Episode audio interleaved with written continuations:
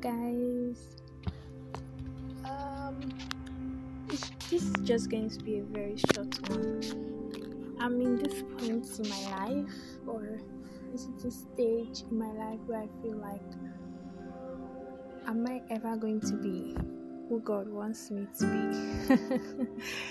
Because I am so distracted, I have so many things to do, and I don't want to do them.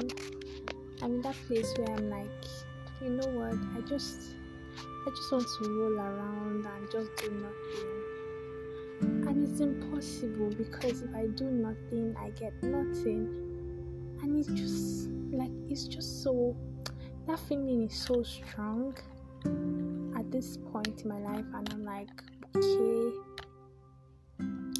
what can I do? What is it that I'm doing wrong? Will I ever be this person that God wants? Is this these things that I do, will I ever be at that place where God wants me to be if I keep doing these things? How do I change? How do I become a better person?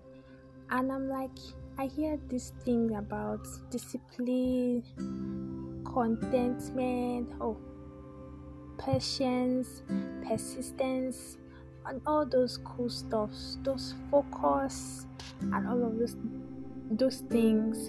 And I'm like, I am so far from that kind of person. Like, I I don't know I don't know if I am a focused person. Like, at this stage, I don't even know if I am determined. Like, honestly don't know. And I'm like, let me just share. And I really wish I could just get like feedback from people that listen to this podcast today, and let's let's just talk about it, because I don't know, it's just very it just makes me feel like, will I ever will I ever will I ever be this kind of person I want to be? Will I be ever be this boss lady that I dream I dream of being, or dramatized being? Will I ever get to that point because of the things that I do now?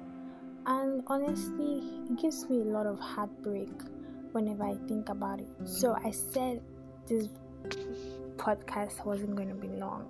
Okay, so I'm ending it.